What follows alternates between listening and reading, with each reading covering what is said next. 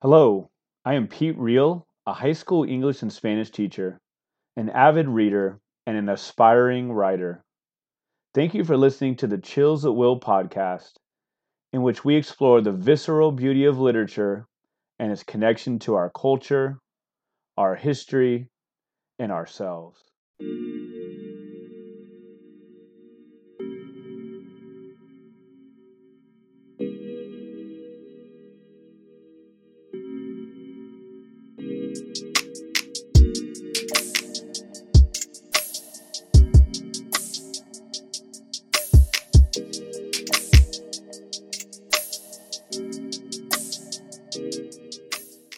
Welcome to episode one forty-one. It's a pleasure today to be joined by Ingrid Rojas Contreras.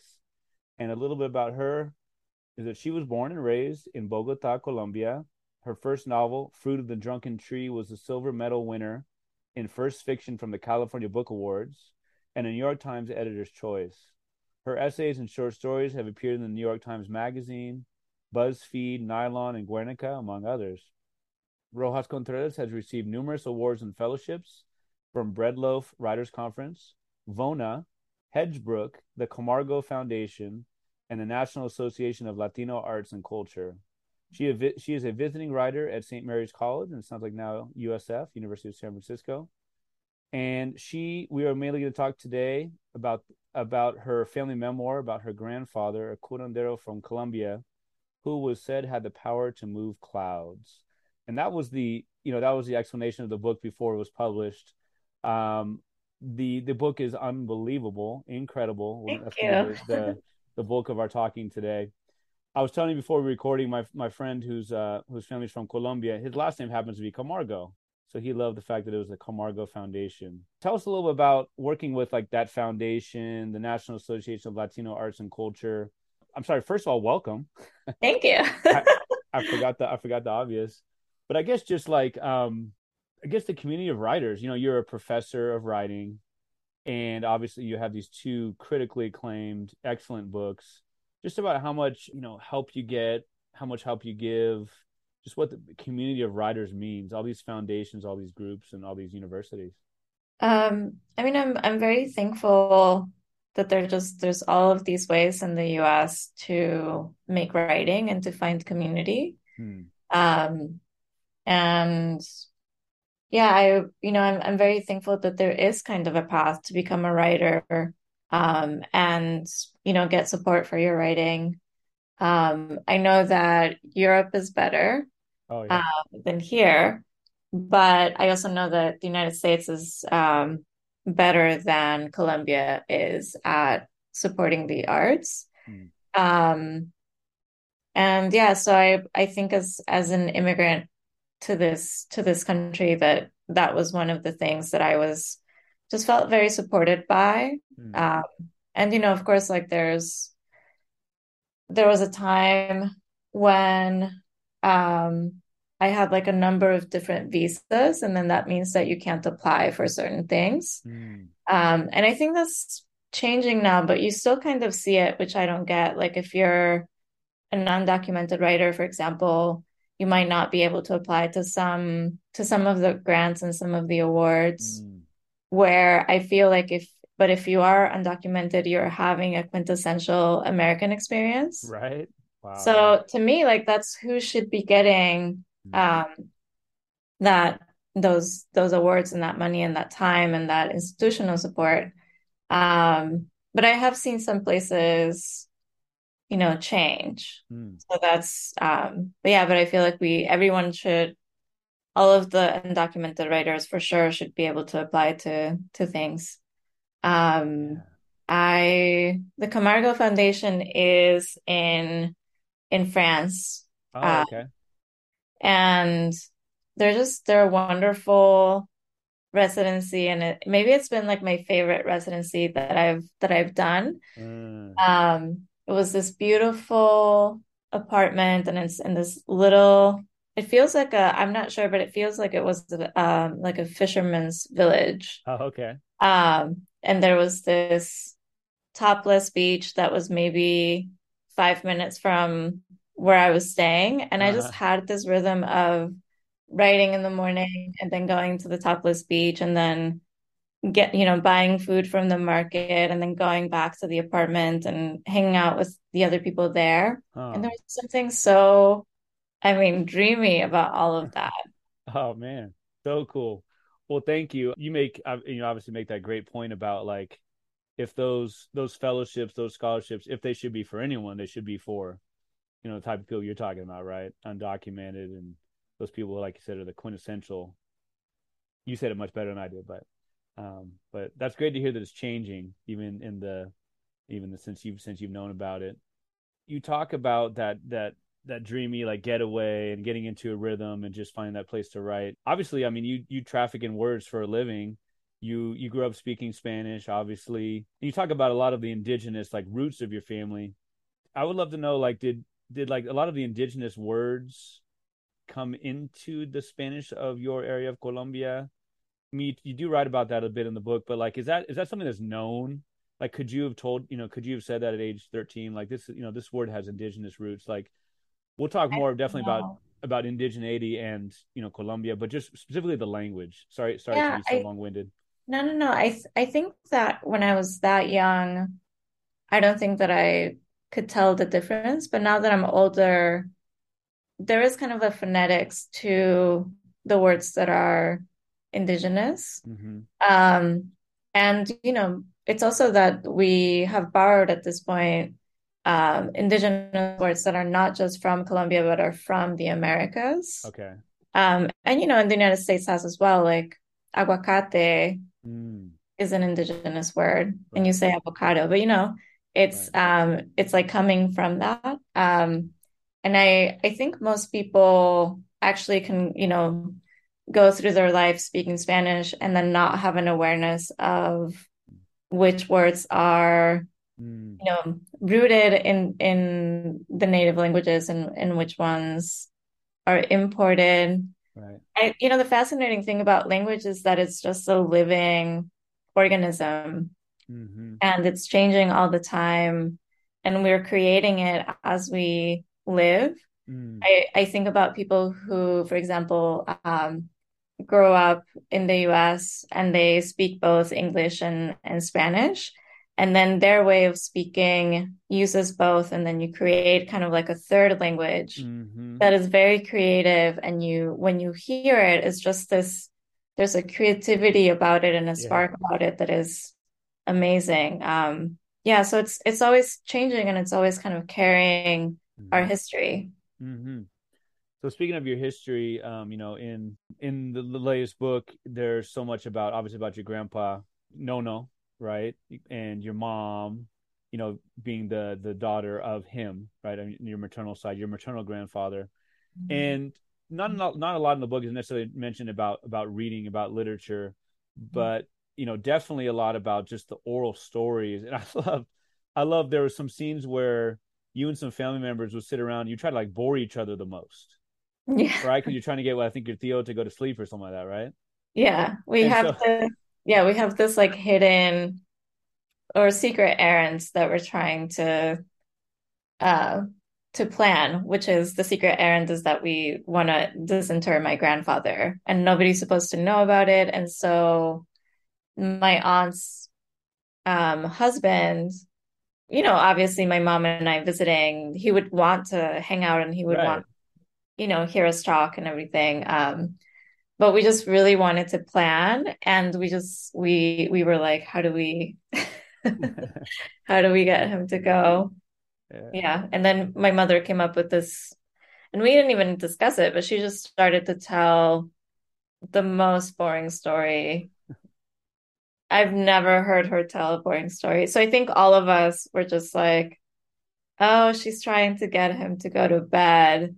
And then we just kind of took turns telling the most boring things that we could think of. And I, I know that when it was my turn, I told a story about being at the airport and then, you know, trying to find a place to nap and then not finding it, you know, so just like pointless stories that are about waiting and not even getting the thing that you wanted. Um, I tried very hard to not laugh while we were right, right. while we were doing that. Well, go ahead. I'm going to go downstairs and grab some water. Go ahead and just go and tell that story about the airport. I'll be back in five minutes. Sound good?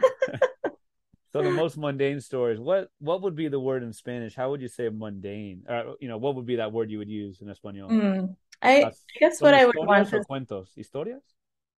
I guess what I would want to say would be like uh, cuentos aburridos. Okay. Which is kind of like, oh yeah, I wonder if that comes from. Yeah, I don't know what the etymology is. Mm. It could be burro.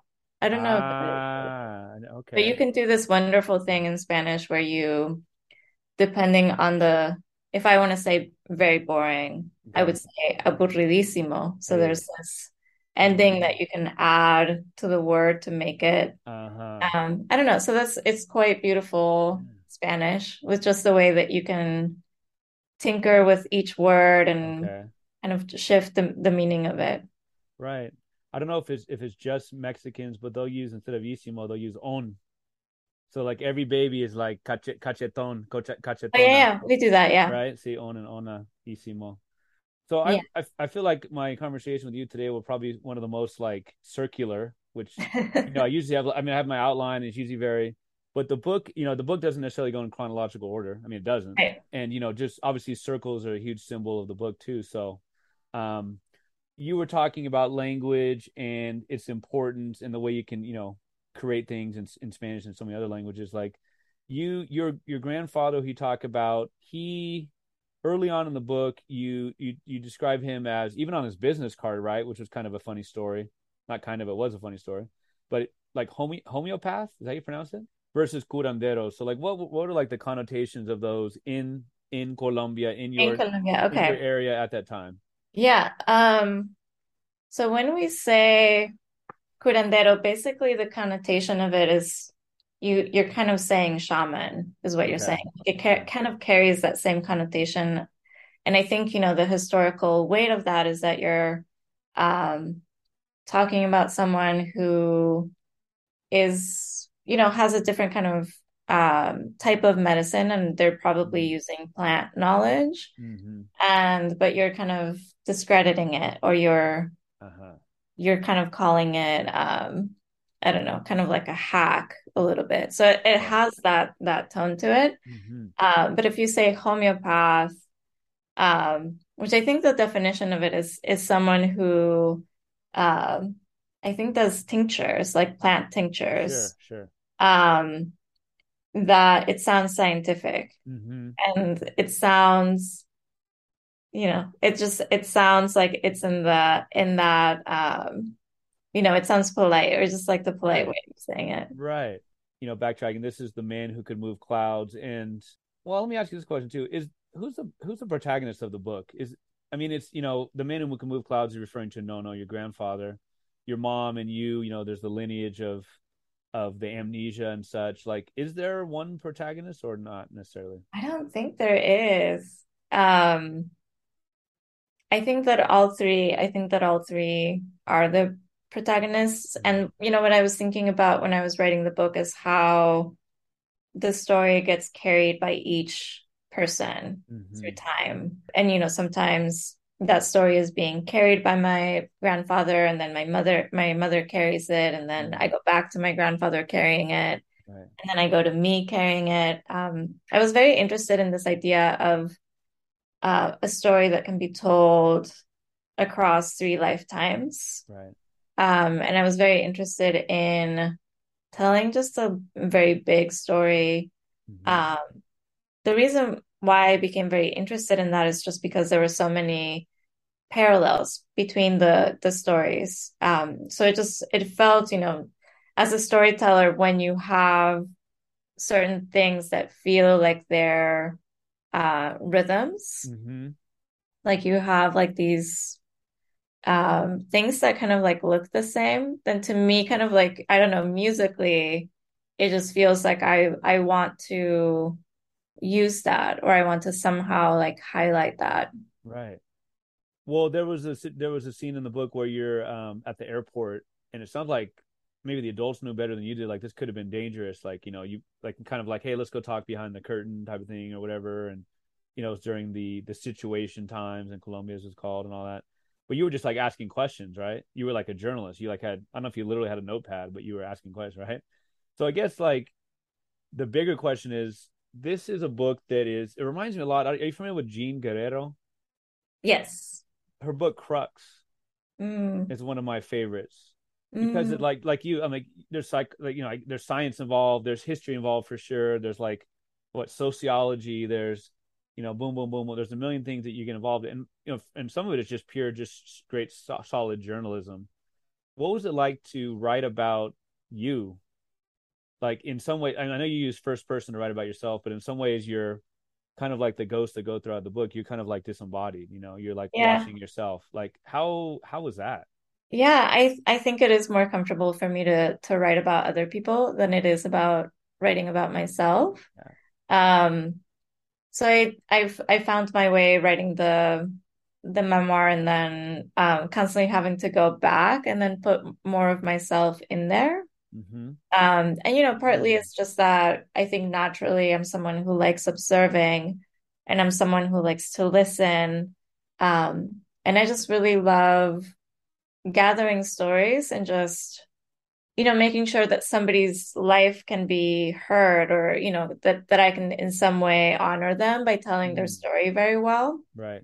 Um, and I just get so lost in that, that when it comes to talking about myself or like what I was experiencing, it's almost like I, I have to remind myself that I should do that. Right. Um, and it, and it, it was that way with the memoir. Um, and, you know, all of, I think the, the other reason why I was, um, maybe like resisting it a little bit was just because the, the writing that I had to do about myself would then have to, it just required an emotional excavation. And I had to talk about, um, trauma. And I had to talk about things that I just wasn't sure how to write about or how they might be painful to me or harmful to me if I put them on paper or if I kind of like um, dug them up. So it was just like a very kind of slower process that I was doing for myself. Um, in a book like this one, where my mother is, you know, very freely sharing stories with me about things that she's lived through or, you know, brutality of men that she's, you know, been at the uh, receiving end of, mm-hmm. that it, it also felt like I had to do the same, you know, that she was doing, if not more. Right.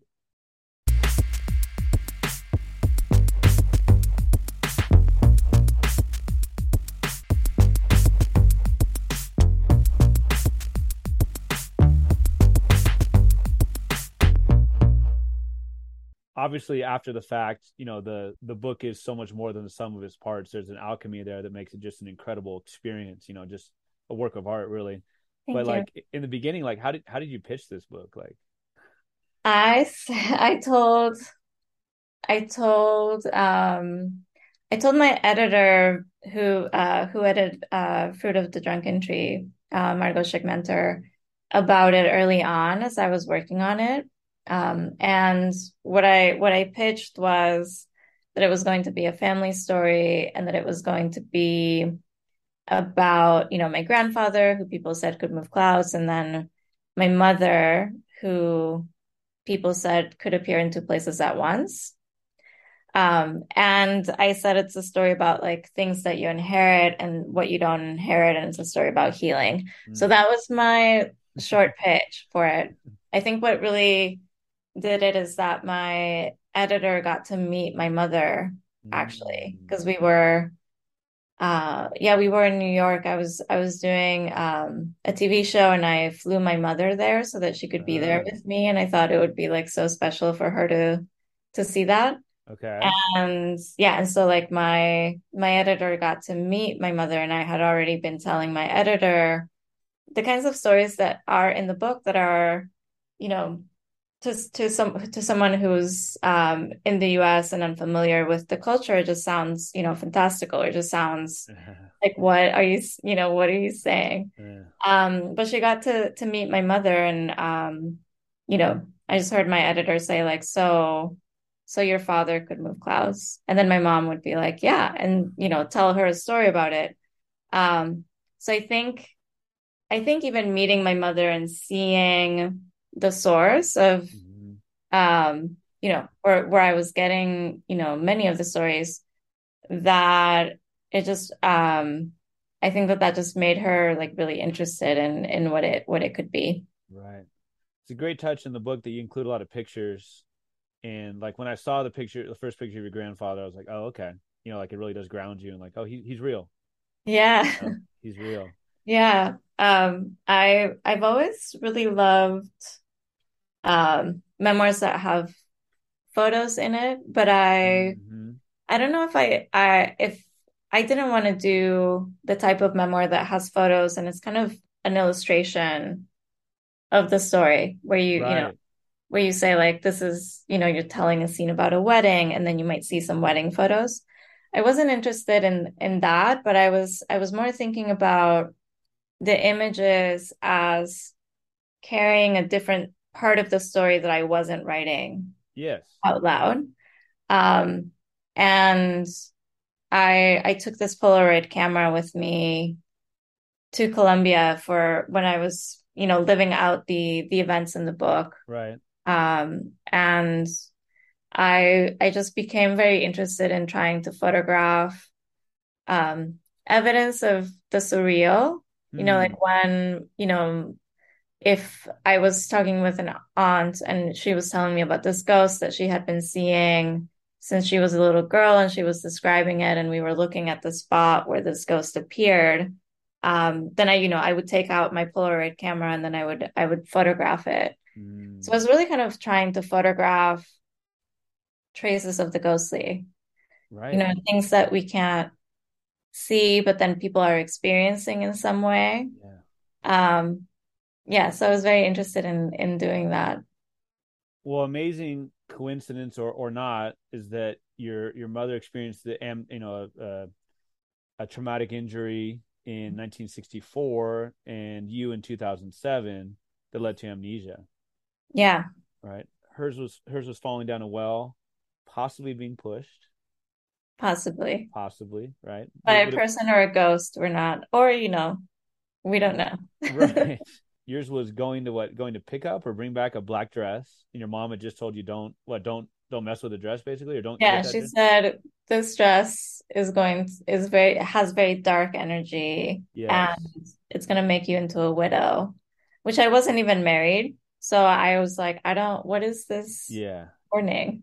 Yeah, don't mess with the dress. I just made up. That's to be that'd be a good T V show. Um, which, by the way, you were a T V star apparently too in New York, but that's for different. Oh no, this was when I was there. I was um in I was in Seth Meyers. Oh yeah, so that's what we were. That's what we were in town for, and I I got my mom to to come out um because oh, cool. I just really wanted her to to see it, and I just really wanted her to to be there with me. Oh, what a cool experience. Yeah. So, so the book, you know, mostly starts with those, with the idea of those two amnesia events. You, you know, like you describe it, I think, as well as you possibly can describe, like a nothingness, right? At times. Amnesia. Yes, yes. The amnesia. I mean, just a blank slate. That what tabula rasa is the last. You know, you you were talking on the phone. You realize, oh, I can speak Spanish. Mm-hmm. Like, I'm just wondering, like, how do you even when you have amnesia? Like, how do you even know what different languages are? Do you know what I mean? Like, yeah. How do you? How did you explain it so well? But like, even how would you? How can you explain to us like, what is it like to be a blank slate, yeah. but also know, you know, also know what a mirror is? Like, at least, yeah, you know, like how blank is blank. Yeah. um, it was really fascinating. It was almost like sometimes I would see something and then remember what it was. Um, and I don't know, I don't know too much about how, um, you know, the information is like stored in your brain or how that works fully. Um, but I know that what can happen is that some connections are severed when you have, when you have a head injury, and right. it doesn't mean that the information is erased, mm-hmm. but only that it becomes kind of an, an island. Yeah. That doesn't have any links going through it, mm. but your your brain is so good at um, regenerating um, that it can then form different connections, but just from a different place. So sometimes with people who have amnesia and they have to recover their memory, or they have to kind of recover, um, how do you, how do you learn a language? It's about trying to find, or trying to make your brain make a different connection to that island of right. knowledge that you already right. have. And it all just, right. So like you hit your head, and then it, whatever connections you, you are now messed up are the things that you can't remember. Mm-hmm. Um, so, it, you know, so anything could have happened really. And I, we were both, my mother and I were very lucky that yeah. we didn't, you know, they, we didn't lose our ability to, to, to understand language, for example. Mm-hmm. Um, and there's, yeah, there's, there's also other people who retain their memory of the past and then are not able to make memories in the present. Right. How you know, sad, so all kinds of things can happen. Mm-hmm. Um, but I think for myself, I was, I was just kind of walking through the city. And then as I was walking through, I would see something, and then there would be this lag that would happen. Mm. Then I would recall the name of the thing.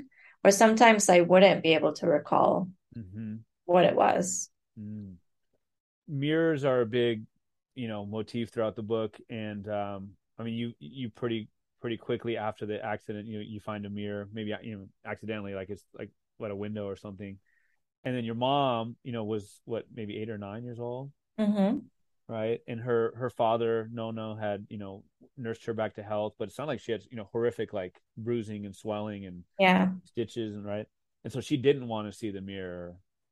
Right. You know, she, you know, cause she could tell by people's looks that, you know, that kind of thing. What, like, again, again, maybe un- impossible to explain, but like, before you saw a mirror, like, would you have like no idea what you look like? Would you? I had no idea what I looked like. Like you could be seven foot three. You like, you would have no idea. I did, honestly, I didn't even, it wasn't only until I, I saw the, this black window, like an outer. Uh-huh. um, and I thought that I was just make, eye, making eye contact with a stranger. Whoa. Yeah. You right. know, I thought that that was just someone that I was just happened to, to look at. Mm. And, but there was something in the looking where what I was feeling in that moment was kind of creepily but faithfully reproduced in the stare back that I got. Mm. And so I did like this double take, and then I saw the reflection do a double take, and then in that moment I understood that I was Whoa. Looking at myself. Whoa. Um, but before that moment, I, you know, I was surprised that I was a woman, because mm-hmm. I had no idea. I was just like neither gender. I didn't kind of completely understand that I had a body. Sure. Even. Um, and yeah. Well, thank you. Yeah. I mean, the, the beauty of the book is that you describe it, like I said, as well as a human being possibly can, being that, being that what, like zero point zero zero percent of us, three percent of us have, have experienced it. But also there's that, the unknowing, the part that you maybe couldn't even explain to yourself, that just the feeling, you know, the visceral part of it that yeah were, you know, left to left to wonder about, which there's no way to explain it, right? Yeah. I think that moment with the window, you know, later when I was when I was thinking about that moment, and maybe even when I had recovered my memory, it just became such a almost like a, you know, mythological moment, or mm. just thinking about like, what is, what was the first time when we did see ourselves right. as people. Um, and there's a, there's a chapter in the book that is, that is kind of wondering about that. Um, but, you know, to me, like the, the amnesia felt like an opportunity to go back to the origin of myself as a person, but also just of a human being as a person. Like, what is it that makes us who we are? You know, wh- why are we, why am I this way? Why are you that way?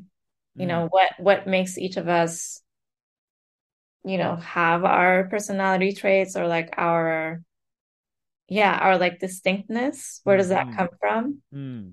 Um, and having amnesia and then suddenly not no longer having any of those markers that we might use to build an identity from, you know, for example, saying like, I'm Colombian, I'm a woman, I'm, you know, all of those things that we just attach to our identity, mm. no longer having any of that.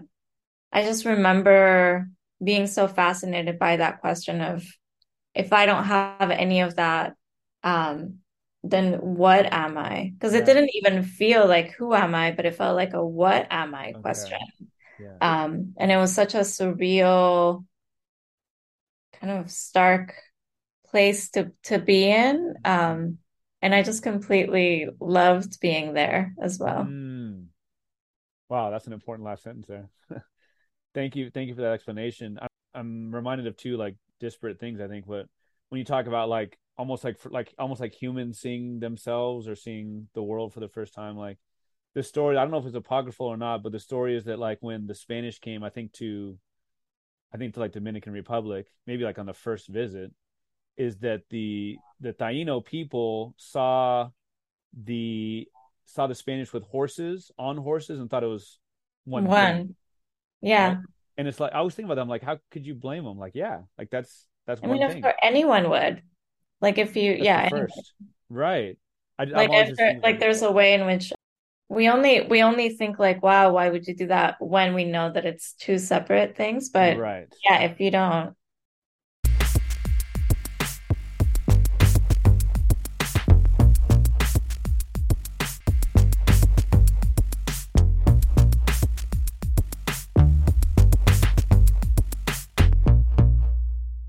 And the second is, uh, have you seen the movie, and the name is escaping me, the Jim Carrey movie about the loss of memory? The oh, eternal, um, eternal sunshine of a spotless, of a spotless mind. mind. Yeah, I've seen it. It's been like a really long time since I've seen that. Um, I know that I saw it before I lost my memory. Ah, not after. Oh wow. I do think that, I mean, generally I tend to be not super impressed with the imagination of amnesia. Huh. Um. you know, in, in fiction or in movies. And I, there's a way in which that can be used in a very, um, I don't know, stereotypical way, or like yeah. a very flashy way. Right, right, right. Um, what I, the one movie that is, that I think to me is the closest to amnesia that isn't even about amnesia is mm. Solaris, which oh, is um, yeah, yeah. the Andrei Tarkovsky version. Okay. Did you see that? I did. What year would that have come out? I'm trying to think how long ago that would have been. When is that from? So looking up the movie, we're talking about Solaris. So I think so. I'm talking. So the one I saw was definitely the George Clooney one. Sounds like you were talking about. Yeah, the, I didn't um, like. I didn't like the George Clooney one. Yeah. Okay. Yeah. Because I, I, I was going to play along with you and say, yeah, that was a great one, but I, I didn't. I, it was been a long time, but I don't remember being especially great. But tell us about the yeah. nineteen seventy-two one. Um. Well, the nineteen seventy-two one. It's it's just like really plays up the strangeness of it. So the movie is is based on um on a book. I'm like forgetting his name right now. Oh, Stanislav. Oh yeah, Stanis- Lem. Okay. Uh, Lem Stanislav. And so the premise is that there's there's this planet that's an ocean in outer space, and these astronauts have been studying it, and what they find is that when they try to read the ocean, mm-hmm. the ocean kind of reads them back. Ooh. And then what starts to happen is that through the night, um, somebody who's who's long gone from their lives will materialize before them. Um, um and so for the the main character, the person who materializes for him in the middle of the night, is his wife, who I think committed suicide. Okay. Um, and so her reaction to being alive and her not understanding what she is or anything at all about herself is, I think, the closest thing to amnesia that I've Mm. that I've encountered, either in film or or in fiction. Okay. Um, so, you know, she's, for example, she just she just wakes up completely materialized and then wearing this dress. And it, you know, it's like very similar. Like she's just looking at this dress and being like, I don't know what this is. And she right. just doesn't have access to to the memories that he has of her, mm-hmm. um, because she is kind of um, a projection of, of this alien ocean. Um, so she herself doesn't know what she is. Um, oh, and, yeah. And I think that there's some point where she's, it's like bedtime and they're going to sleep and she has to take off this dress, and she, she asks, asks him to take it off, and she turns around, and the place where it would have been kind of like tied with the little string in the back, that is kind of like, it has all of the, it has all of the kind of makings of you could untie it, but it's actually like one piece. Mm. And he has to take these scissors and then cut open the dress. So the, the glitches, okay. You know, to me, like that speaks of kind of like, oh, I see. When you, what the way that memory has glitches in it. Mm. And we, we tend to think that it's a very stable thing.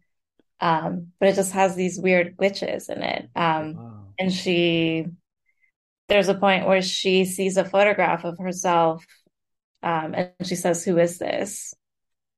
Mm. Do you know what I mean? So it's just like so similar to actually what, uh, for me, you know, my experience of amnesia, um, her reaction to being alive is just the closest that I've, okay. and I've watched that movie, I think at this point, maybe six times. And I, I know that after losing my memory, um maybe it was a year later when I first saw it, mm. and I just had like this deep moment of recognition just watching her wow. trying to understand who she is. And you know, she's, it's not like she has amnesia, or she does in a way, but she's more kind of like an alien projection, uh-huh. um, but I just remember just watching her and just feeling just I don't know just like remembering myself also, you know, looking at this black window and then having that question of like, what am I? Mm. You know, that's like what, like Russian Dolls or like a Hall of Mirrors, right? Where you're a year or so after your accident, you're watching someone else you feel like is your experience from a year, you know, it's just like, yeah, layers yeah. and layers and layers and layers. Yeah, yeah. I, I love that movie. Oh man, I got you. Got to check it out. Yeah, the, I got to check out the original. The original is always the best, right?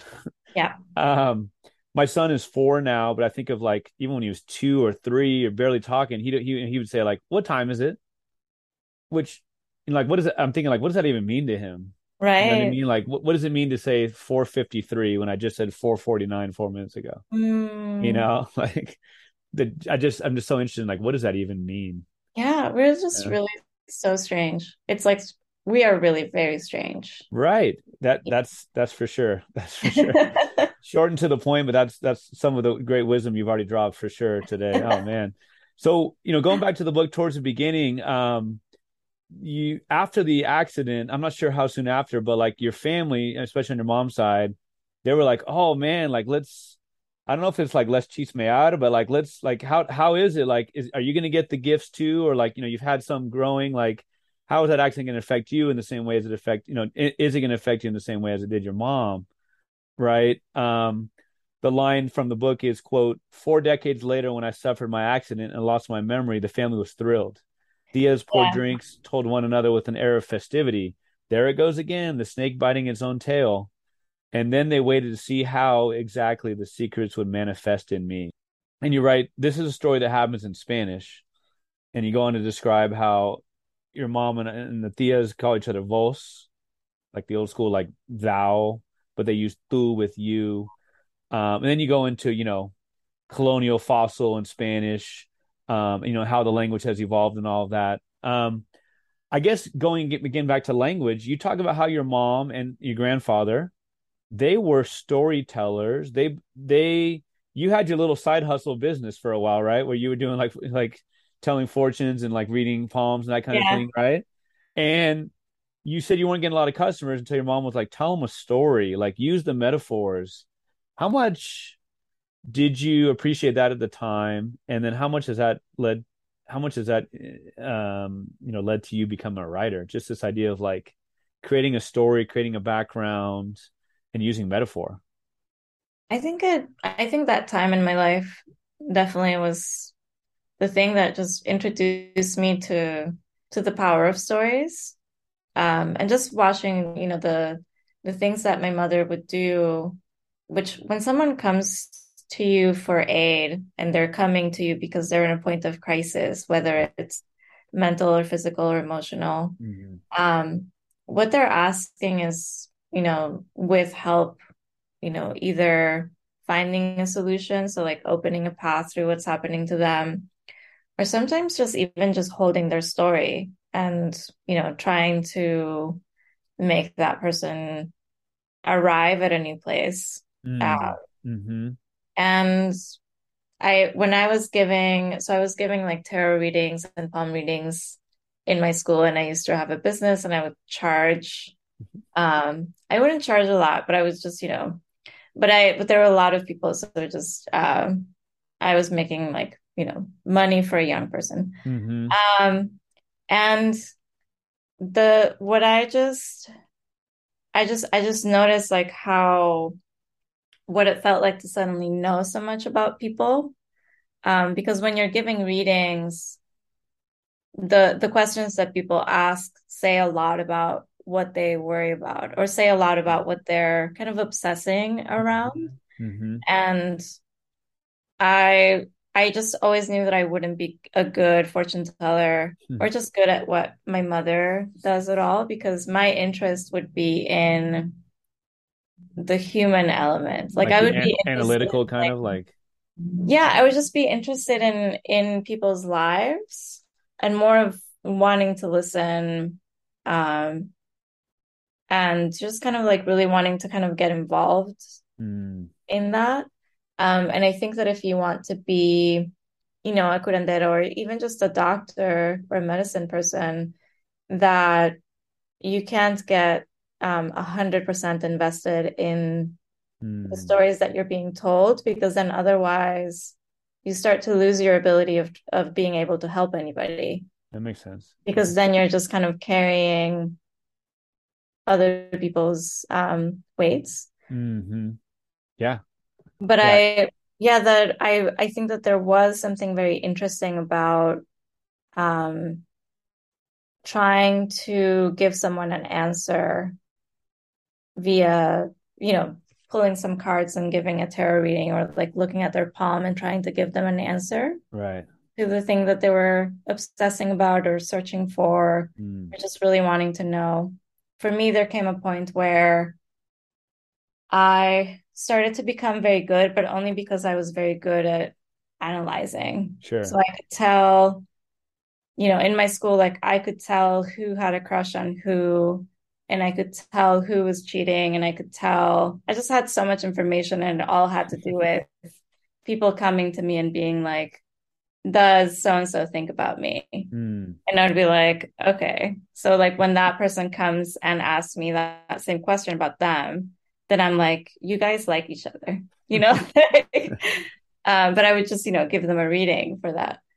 At some point I, yeah, yeah, became, um, more popular, and then the questions got harder. Yeah. And then it had to do about, you know, someone telling me about um addiction in their family, or uh, you know, potentially like losing um their family house, and you know, what would happen in a year.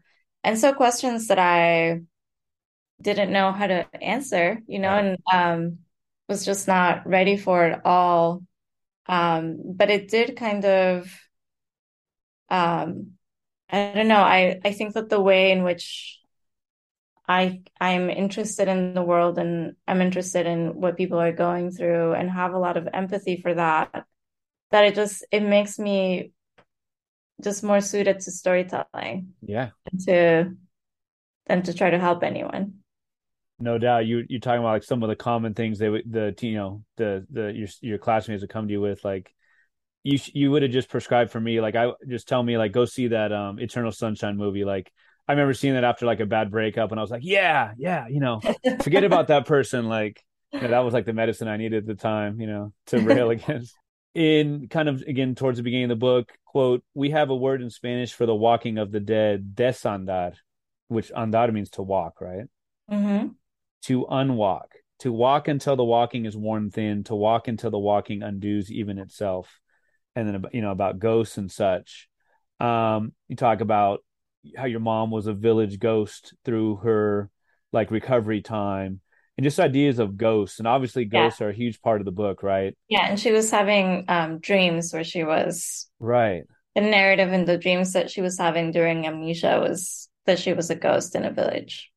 So I guess the idea of, like, the walking and the unwalking, the idea of the the ghost and, like, real life, you know, um, and there were times in the book where you wrote, like, I, I would rather, you know, there were times, there was a great conversation, you and your mom, where you're kind of like, yeah, like nostalgia, like, remember those days when we were really more enmeshed in the ghost world? That was pretty cool. Mm-hmm. I'm obviously paraphrasing, but yeah, I, I just wonder about, like, that living in the real world, living in your dreams, living with ghosts, like, I mean, I know it's a huge question, but, like, how how that, especially post-amnesia, has really informed your life. Mm. Yeah. I suppose for, I mean, with ghosts, what I think is that we're always, we're always following the people who have left us, mm. whether that's people who have passed away or people who have kind of, like, left our lives. There's a way in which we continue to to follow them. Mm. Um, and I know that for, you know, for my mother and, and myself, when we had amnesia, that we, it it's, yeah, it is almost like we ourselves were the ghosts. Hmm. But we ourselves were the people who had left. Um, and there was a, there was just a certain freedom and a certain weightlessness to that, to leaving and to being a ghost. Mm-hmm. Um, and being unattached and being, um, having joy and having wonder mm. and just not being connected to anything or anyone. So there's a real kind of freedom and just a real, um, lightness and happiness that, that can come from that. I, th- in the end, I think for me, just that moment, um, after just right after the accident, maybe like if I don't even know how long it would be, maybe mm-hmm. like half, I don't know, like my idea of time after the accident is, oh, is a little, it could be like an hour, you know, whenever I saw the black window and I saw myself, for me, that was the moment where it just became very difficult to walk away or to just remain. Oh, I see. You know, being happy, like being a ghost, you know, how, you know, leaving or just not having memory. Mm-hmm. I was very committed to living my life that way at that moment. Um, but when I saw my reflection, there was something about just realizing that I was a woman and then realizing that I was brown, um, and just realizing in some way that I was not in my land. Mm. You know, that I was not like in the place that I had, because mm. I think, you know, my initial thought was I knew that I had come from somewhere, I just didn't know where mm. I had come from. Mm. And that that idea of ha- being unknowable to myself or having a history that isn't, for some reason I can't access mm. was really difficult to walk away from. Okay. And I think, I don't know, like what, what would have happened if I hadn't seen a reflection. Right. I feel that I, I was going to walk away from my life. Like I, what I wanted to do was to find my way to, to the port and then get on a boat and then convince someone to take me on a boat and like, I'll do whatever job. Mm. And then I just wanted to be in the ocean. And what I wanted was to be isolated. I just wanted to, my idea of, you know, like when I had amnesia, I was like, I can, the fantasy of it was that I could somehow be a deckhand or something, you know, like whatever it is that people do on boats. And, yeah. and that nobody would talk to me and that nobody would have questions about, you know, where I came from or anything, or that it, oh. or that it wouldn't matter. I could just make up whatever mm. and I would be surrounded by people who didn't know me. And I would be surrounded by the ocean, which, um, to me felt very similar to to the feeling of amnesia, of just mm. being kind of like in this right. expanse um, that's very mysterious and very alien, but very beautiful. Um, so I, you know, wow. I wonder like what would have happened if, if I hadn't yeah. seen myself. Like I, I don't well, know. I, At I, some point I might have remembered, but who knows? I don't yeah. know. Do you have a Do you have a lawyer ready for copyright, like suing, like for Black Mirror? Come on, the show Black Why? the show Black Mirror. Yeah, do like, they do your, like that? I don't even know much about this about the series, but that's your story. Black the Black Mirror for you was just was, oh yeah was so pivotal, right? Do you like if somebody would have told you like you're you know right after that said you're from Paraguay, would you have believed them? You know, just ideas of like home, like would you believe them? Or you know they talk about like. Like Hmong people, I know parts of Mexico like this. You know, you, you'll you'll bury the umbilical cord under the you know the family home, and just ideas of like being drawn back. Like, would you? Is there something in all of us, I guess, that like you you would have known more quickly? Like, I'm no, I'm from I'm from Colombia. I, I think that you could have told me that I was from the from South um, from the Middle East, and I would have been like, okay, actually, you're right about that. You're right. Yeah, you're right. Right. You know, and I even. At some point, I I took out my, when I was going through this bag that I was carrying, I saw my I D mm. and I read my name. And even reading my name, it didn't it didn't seem familiar to me at all. Mm. Like it seemed like I was reading a name off a phone book. Right. You know, so it's it was interesting, like what came back and then what didn't. Mm. Um, but my own name was, yeah. It was just like, yeah, I had opened the, the, the phone book to a random page. Yeah, yeah, I was yeah. just reading at a random yeah. name that meant nothing to me. Um, so I think in early on in the beginning, um, my the memory that, that made me realize that I was Colombian, or you know what led to that, was that um, it was like the it was the night of the accident, and I had gone. To back to my apartment with my boyfriend at the time, and he had been told by the E R doctor to wake me up every hour mm-hmm. to make sure that my brain was not swelling, and the instruction was to just ask me easy questions like what is one plus one mm-hmm. um, and these are not things that I knew mm. So when the doctor said like you know one plus one is two, Um, and he was just kind of going through the instructions, I was memorizing that. Do you know what I mean? Uh-huh. I was like, one plus one is two. Like I didn't gotcha. actually. Okay, that. Two. I was yeah. just like right. remembering what was being said. Um, or, you know, he was like, "Oh no, you'll you'll like ask her what year," and she's supposed to say, you know, two thousand seven. You know, so um, there was just like.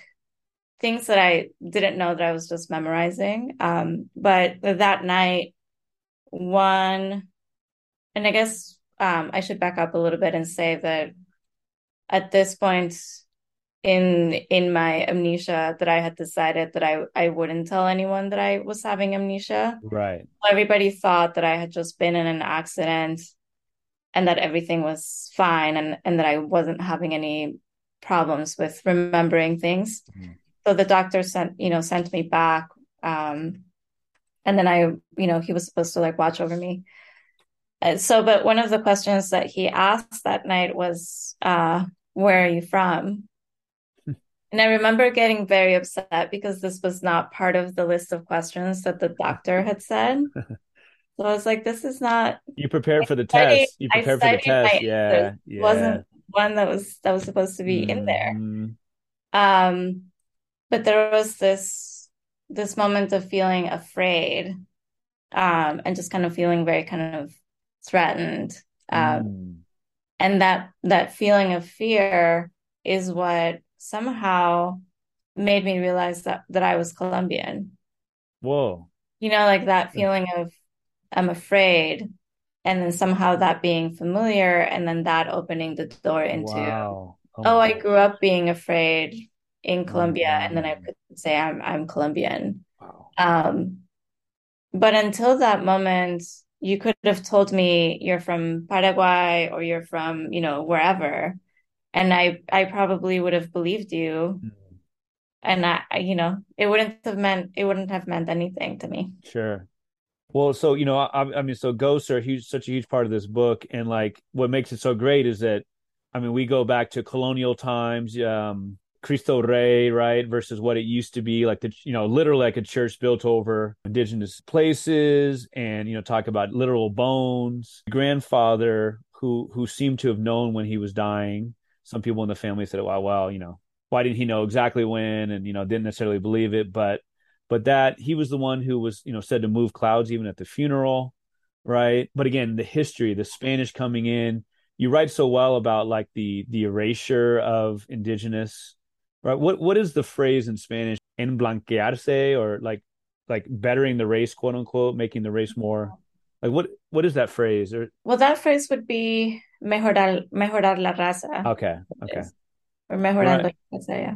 Right. And so, you know, I mean, some of the stories you tell are just, I mean, they're so matter of fact. I mean, like you said earlier, you went to go disinter your grandfather. Yeah. Right. I mean, you know, your grandfather, um, your grandfather tried to kill your mom as a baby, or maybe, or was thinking about it. Right. Because of the fact that she, can you tell us about that? That was that she was. Yeah. So he was, he was out um, on, on this trip, and he would often go out on these um, annual trips that he took through Colombia, and he would visit with other curanderos. Um, and also see his other women that right. he had. Um, and one of those times, my grand my grandmother was pregnant with my mother, and my, you know, out being somewhere far away, my grandfather said that he heard a ghost tell him, there's a baby coming, and this baby, I mean, this is what the quote is, like, mm-hmm. this baby will end everyone. Um, and so my, my grandfather thought that there was something dangerous about this baby, and that this message meant that he was supposed to save other people right. by killing this baby. So he started to come back to Ocaña, which is where the family lived. And he was traveling by burro. And then I think he was trying to figure out what to do, and also work himself up mm-hmm. to potentially having to kill this baby. Um, and he, so he got very drunk, um, and he, he chased my grandmother, um, who was holding my mother as a newborn, because she was born in that time. Exactly. Mm. Um, with a machete. So he, she was, just, he was just drunk chasing after her with a machete. Um, and my grandmother just, you know, burst into her mother's house, and her mother took, uh, so this is my great grandmother, right? Um, took my mother, like wrapped it in this shawl, um, that used to belong to women in the family, and then just said a prayer, and then slid the baby beneath her bed, and told my grandmother, go hide near the well. Um, And, you know, everything's going to be okay. So then my, my grandfather arrived to her house, and he, like, you know, upended everything. Um, and he crouched down in the in the bed, you know, where my mother was hidden, and just like looked straight in the direction, and somehow didn't see her. Wow. And then just, you know, went on a rampage, like continued on his rampage, and just mm. left and went somewhere else. Wow. Um, and so my, my great grandmother told my grandmother that he, your husband has been witched, and that there's, you know, some witch did something to him right. to, to do this. Um, when he came back, it was hours later, and he seemed very confused, and he seemed to have lost time. So my, you know, my mother, everyone in the family says that he was possessed right. in that moment. Right. And my mother, I mean, the, the way that she tells the story is that she always brought it up with him when she wanted something that she needed, or she wanted. So she was just uh, wanting him, you know, he would go on these annual trips and he would always come back with these animals, um, which would be like parrots or monkeys or sometimes, you know, one time he came back with an anaconda. Uh-huh. And so she was like, I want a baby tiger, you know. Um, and he was like, you know, obviously I can't get you a baby tiger. Like, that's not going to happen. And her response to that would be, of course, first you try to kill me and now this. My God. That sense of humor, huh? There, before your grandfather died, he, he met you, you met him, you, you know, you don't have the memories of him, right? But I mean, there were some beautiful things he did for you and, you know, passing on knowledge and, and praying over you and, you know, and all those kind of things. There were there were beautiful moments with his with his daughter, with your mom. You know, he was also, you know, like he was also the one who, like you said, I mean, routinely was cheating, right? I mean, there was there were women in every every pueblo, it sounds like. How do you how do you add it all up about your grandfather, about the great things that he did for many people, about the great things he did for people in your family, about the reverence he was held to, about his intelligence, about his creativity? And also, you know, some of the negative things, especially, you know, because of the research, formal and informal, you did. Like, how, I guess, how have you gotten to know your grandfather through the writing of the book? I mean, I guess I always knew all of those stories. I think in in inside my family, and I guess, you know, specifically my mother, she wasn't someone who would not say something because it was uncomfortable. Sounds like it. You know?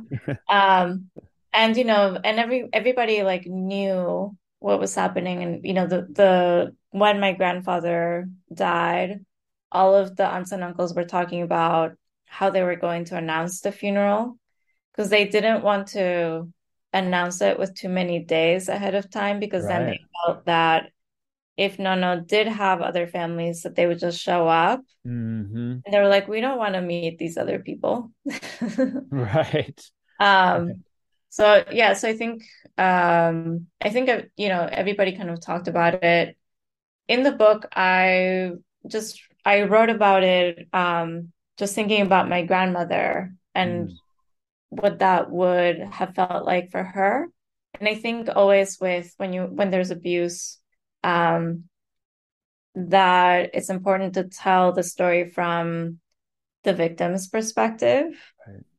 Um, so I think I tried to do that. Um, and then that also, I can also afford my grandfather, like, his full humanity mm. and say both things at the same time. Sure. You know, I can, I can, I can talk about my grandmother's pain and, you know, how, how much he had driven her to grief and just, um, you know, craziness. Mm-hmm. Um, And I can talk about how kind he was to, to my mother and how she, how close my mother was to him. Mm-hmm. Um, and I think it's important to do that for people. Makes sense. Thank you for that. Yeah. I mean, you know, again, ghosts and ghosts and ghosts. I mean, towards, towards the end of the book, you do the, you know, you do the research in, in towns around Colombia, you know, that, that book that, that disintegrates and, you know, finding these names and, And okay, oh, you know, people telling you, oh, this must have meant that so and so was, you know, the child of a, of an Afri- of African descent and, and a white, you know, and a European or, or indigenous, and you know, so just history and the ghosts, um, you know, through the the years of the war, which the people call the situation, right? Not la guerra civil, not whatever, right? Just the situation. Does that kind of just cover everything? Just the situation? Yeah, um, yeah, because at some point it just becomes. And I think with, I, I guess for us in Colombia, that the government has marked specific con- conflicts as okay. like this, this conflict and this is that conflict. And now this is a new conflict. And I think for many Colombians that it doesn't feel that way. Mm. It doesn't feel like something has ended and then a new thing has begun. Okay. But it feels like there's this situation that it has been happening the whole time. Mm-hmm. So when you say the situation, you just kind of mean the violence. You just mean the state of violence that the, that there is. Um, and it can mean, you know, paramilitary violence. It can mean guerrilla violence. It can right. mean, you know, state violence, um, drug traffic violence. Mm. Um, So I, I think it just, it starts to cover everything. Yeah. Well, I think of it like how, like in Northern Ireland, they would call it the troubles, you know, just like understatement, the situation. Mm-hmm. And then in the book too, it sounds like your mom and maybe other family members, and maybe you, the idea of like, you know, the, the gifts, the curanderismo, like just called eso. Mm-hmm. Right. And that, I mean, again, I don't think the translation is perfect. I mean, it means like that, that thing, right. Or that. Yeah. And it's just kind of like, I love how it's just so simple, like eso, but like, it means so much. Yeah. So much, you know, so kind of lastly, like coming to, to more current history, like your family had a horrible situation with, with the situation, pardon the, the double there. And like, um, you know, where you were, you were, you were taken and your, your families were threatened and, you know, was what forced you to move. I want, I want to maybe finish by talking about your father and your mother. Um, your father is scientific, rational. Is he like, is he like on the science side of like the oil, or is he like more of like a businessman? Science. Yeah. Okay. Right. So, you know, he would go to, he would go to the oil, you know, Libya and this and that. And he was somebody, sound, you know, sound, he sounds, sounds like he's, he's not, he's not religious. He doesn't believe in, you know, a lot of those things. It sounds like his first or one of his first meetings with, with your grandfather was, but he shot at his feet. Yeah. he, yeah. He just came to, to their house and just knocked on the door and just asked, you know, after my mother, like, is she home, or like, yeah. I'm here to see her or something. Yeah. And my grandfather just took the rifle that he had by the door and just raised it without saying anything. And then my, my dad just turned around and started to run, and he, and my grandfather was shooting at his heels. Welcome to the family, right? Yeah. So I guess, um, you know, with, I mean, like the yin and the yang, right? As far as the way you set up in the book, where your mom is is a storyteller, your mom is is more, you know, visceral and feelings, and this means that, and symbolism, and your dad is very rational. He would he would tell you the stories about, you know, like I guess like the beginning of the earth, or or no, well, the story yeah. about oil, right? And how oil yeah, like started. Geology and mm-hmm. physics, and that's what he liked to talk about, philosophy as well. Right. So I wonder what you felt like your parents, and I talk about them like their characters, they're actually, you know, real people. I wonder if you feel like they brought, they bring to the book, like mm. the, the yin and the yang. Am I oversimplifying that? A little bit. um, I mean, I, I think that's what's fascinating about my dad is that he, I just, I grew up with him having so much resistance to listening to my mom, or just kind of Um, taking seriously anything that she had to say. And he's mm-hmm. just just always just making fun of her. And I think I I don't know, like when I see them, the part of their relationship that is the most endearing and hilarious to me is that he's always putting her down. And you know, she's she's just like this very loud, boisterous, um, very kind of joyful person. Mm-hmm. And she's, you know, super egotistical. So nobody puts her down because, uh-huh. because she's amazing. Like who would, I don't know who would put her down, you know? So that's why it's funny, is just because it's, um, it doesn't happen at all to her, and it's never she just, happened. She just kind of just rolls it off just her shoulders. It doesn't mean yeah. anything, but she thinks it's hilarious. He'll just, yeah, he'll just be, I think at some point, I don't know if it, this made it into the book. I think it, it did. We were like hiking in out here in, in California with my parents. And I was just walking next to my mother, and my mother said something like, oh, I feel like I must have been a lion in another life. And I probably was, you know, roaming around these hills, just looking for, for prey. And then my dad came up and he was like, yeah, like, yeah, I can totally like see that. He was like, yeah, yeah. Or a rock. You know? Mm. So he's just always trying to like bring her down in that way. Um, and she just never, yeah, she just kind of like never, it just never affects, she just thinks it's really funny. um, but I, you know, I think in the book, he, he is, you know, the person that is that is bringing this other worldview, right? Um, and so I think what you have with them together is that you can really see how these worldviews kind of um, rub against each other. Yeah. You can see where they meet. You can see what they have in common. You can see the the clash of them mm-hmm. together. Mm-hmm. The the line from the book is, your mom said, "I'll tell you what, though, if someone ever made a real clone of me," right? "It's not that the apple didn't fa- fall far from the tree. It's that you had a copying machine," a childhood friend says to us. So you are, you know, you are the best of of her. You are the best of of your parents, with the rational, with, you know, all the above. And again, you know, to simplify, oversimplifying your dad for sure. This book, um, I hope we did. I hope I did it justice. I had a great time speaking with you. The book Thank is you. An absolute must read. There's no way to talk about the book. You have to experience the book. And, you know, again, congratulations, a true work of art. Tell us again, the publisher. Doubleday. Doubleday. Do you have any favorite places, let's say in San Francisco, to buy the book? Um, yeah, City Lights is always my oh, favorite. Oh, the classic. The classic City Lights. I want to thank you so much for your time. Appreciate you, you know, putting up with some of my long-winded questions. And, um, you know, the book, so like much. I said, the book, like I said, is just, is just a work of art. I'm going to promote it as much as I can in my small part of the world. And um, just a huge congratulations. And thanks again for your time. Thank you. Thank you so much. I loved this conversation. I appreciate that.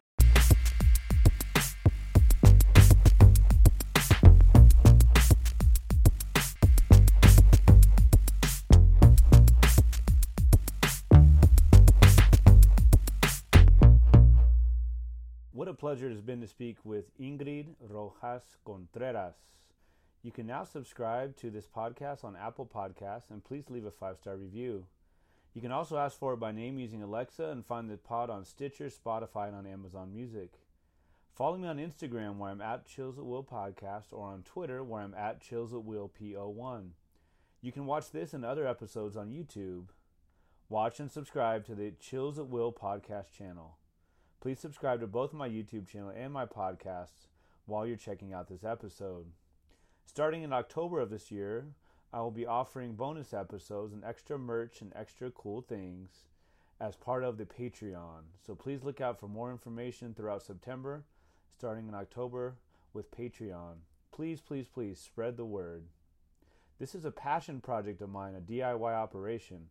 And I'd love for your help in promoting what I'm convinced is a unique and spirited look at an often ignored art form. Have you enjoyed one or two or seven or one hundred thirty or one hundred forty-one episodes? If so, please tell a friend, tell four, tell seven. Much appreciated. The intro song for the Chills at Will podcast is Wind Down Instrumental Version, and the other song played on this episode is Hoops Instrumental by Matt Whitehour, and both songs are used through arches audio dot com. Please tune in for episode one hundred forty-two with Robert Lopez. He is author of three novels, including Cambi Bolongo Mean River, which was named one of twenty-five important books of the decade by H T M L Giant. The novel All Back Full, two story collections, and A Novel in Stories, A Better Class of People. The L A Times wrote, quote, "Lopez has the ability to give readers whiplash with his unconventional and bewitching stories," unquote. This episode will air on September ninth. For now, thanks again for listening, and I hope that these quarantine days bring you texts by writers with mad skills like Ingrid Rojas Contreras, whose work, like The Man Who Could Move Clouds, gives you chills at will.